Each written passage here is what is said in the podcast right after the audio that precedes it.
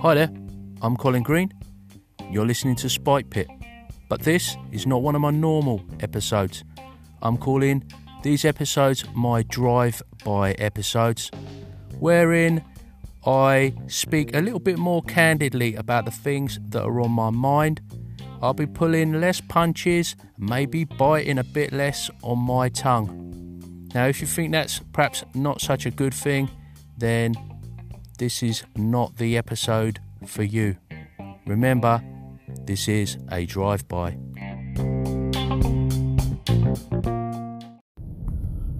Hey, Colin, Lieren again. You know, you just uh, mentioned that you were playing in a game where you wanted to do some research in between sessions. I'm trying to remember the name of it. That's why I'm kind of hesitating. I think you called it Ash. Um, I assume that's Astonishing Swords and Sorcerers of Hyperborea. I don't know. We'll see if I have picked up any of the lingo.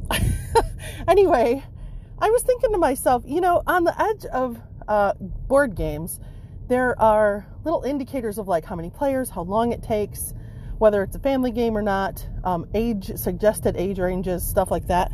And I have many, many times thought to myself, it would be nice if there was some kind of generic measure like that for role playing games. Okay, I'm going to call back and go into more detail.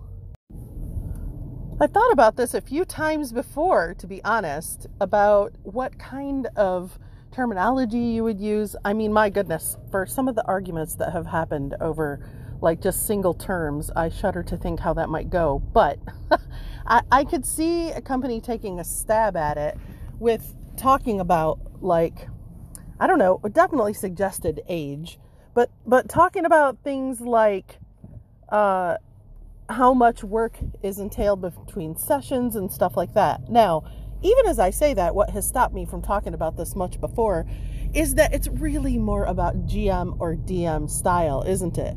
Because somebody can play the same game and play it completely differently. So that is what turned me away from talking about like labeling games specifically. And then I thought about what would it be like? Uh oh, back again in a minute. If there could be some sort of agreed upon measure or terminology or scale or something, and realize, even as I say this out loud, I realize this is pie in the sky stuff, but I know that it would make things easier. Like, like for example, some people when they hear the term OSR, they think of uh, like rules heavy, dice decide everything in the game. It's always going to be fantasy based. I mean, you know, there's some stereotypes about OSR games, and by that I mean like old style D&D style, you know, games. And instead of people just going, "Well, that's not my meaning of it," and kind of discounting how anybody feels about that, what if people instead tried to come up with some sort of dialogue around that? Now, I realize how unlikely that is. I've even thought about trying to come up with some kind of place to start like a long time ago, I was thinking on Audio Dungeon Discord, there was a whole bunch of people um, talking about running games, and and you know this has been, gosh, a while ago now, probably a year ago now, but but I was really active on there then, and I had joined a couple of games, and I was thinking about what other games I could join, and my time is really limited, so I was like, I'd really love to know some details about them besides just a paragraph about what you know, like what's the scenario or the setting. For example, are they narrative? Is the GM going to rely a lot on dice? Uh, is the GM going to play rules as written? You know, I don't know. And I don't even know what the right terminology is because I came at it from a different place than through the OSR. But I think of OSR as dice making decisions.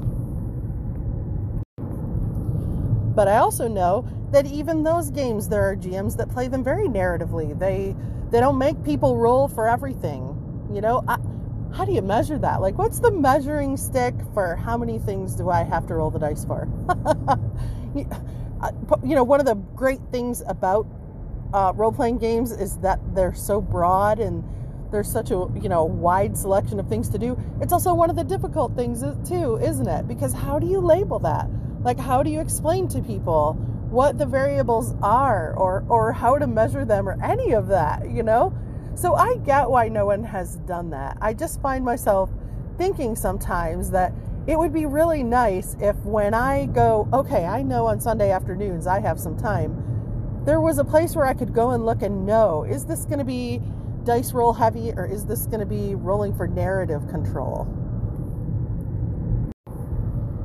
Anyway, that was a lot of messages about an episode that's, you know, three episodes ago. So sorry to dump all that on you, but it provoked a lot of thought, so I wanted to share. I think what Lieren is talking about here is a perfectly reasonable and sensible thing to wish for. And she rightly points out that it is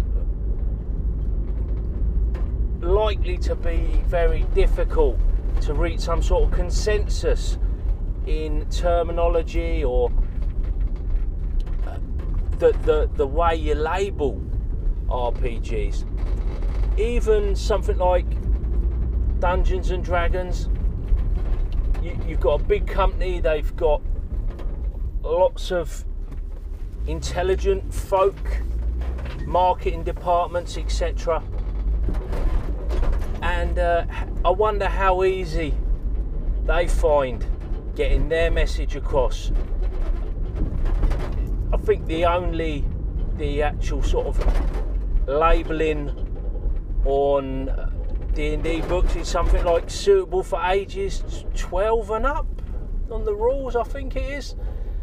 Um, board gaming you would think this would be easier and you do see some fairly fairly consistent sorts of labeling but even in board games where things are, are really kind of fairly well nailed down, you do get you get terminology that, that people might not understand.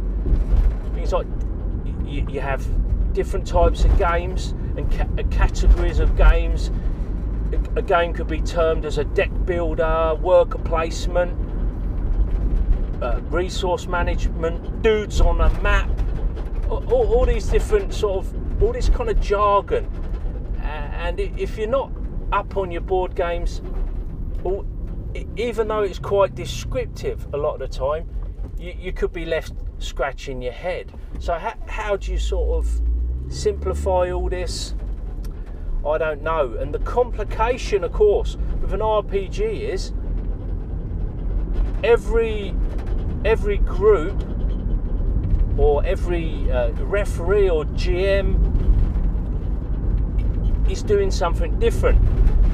So, although a game might have some fairly clear intent behind it, you, you need to be speaking to the, the, the, the group you're playing with, the person running the game.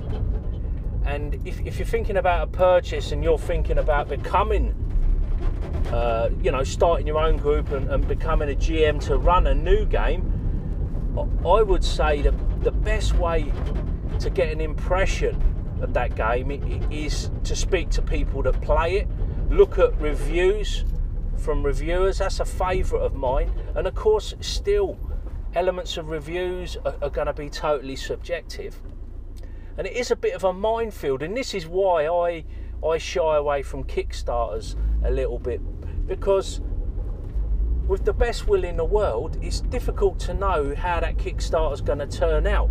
You've got past reputation and the Kickstarter's record for producing stuff, and you maybe know their style. Like with, with, with board games, there's sort.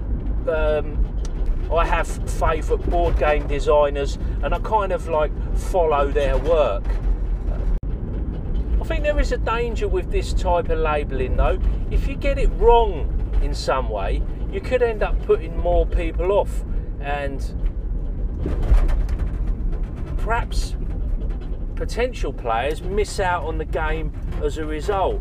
Something about your terminology or the way people are interpreting it throws a spanner in the works and, and I think that that might be enough for me to shy shy away from kind of generic labelling. I don't know. It's a it's an interesting point, um, and I, I don't think there's a, a clear and good answer uh, or, or a way forward. It'd be nice to think there is, but we, we, we struggle to straighten out some of this terminology, I think, and and there is a question of, of when is it all a bit too much and when is it maybe not really necessary? Hey there, Colin. It's John here again from the Red Dice Diaries. And I've got to say, man, I don't know about all these increasingly lengthy terms that are being used for various things. I mean, we started off with immersion. Now we've got otherworldly immersion. I'll tell you what it reminds me of. It reminds me of the old um, Mach 3 Razor adverts on TV, where they start off with the Mach 3, then you get the Max 3 Plus, then you get the Max 3 Plus Turbo, then you get the Max 3 Plus Turbo Alpha Centurion, whatever. And basically, each time they have to bring out a new razor to try and boost sales, they just stick an extra word on the end of it to make it sound a bit more edgy and cool. now, obviously, this is a bit tongue in cheek, mate, but it strikes me that a lot of the terminology we're using for gaming is becoming increasingly baroque and less sort of obvious to look at and say, yes, this is what we're referring to. Well, we have to actually go to the lengths of explaining the terminology in almost as much detail as we're explaining the concept that the terminology is supposed to explain or clarify. And to be honest, I'm no expert in like terminology and stuff like that, but I wonder if that's a good thing. Wouldn't it be better to have simpler, more obvious terminology that people could look at and just sort of say, oh, yeah, I can see what they're trying to say with this, rather than when you want to find out how someone's relating to a particular topic, you first have to do a whole bushel load of background reading just to understand the terminology they're using to explain something else honestly don't know what the solution is, but it just struck me whilst I was listening to your 303 episode, which I'm very much enjoying and I'm going to get back to now. So take care, dude, and I'll catch you soon.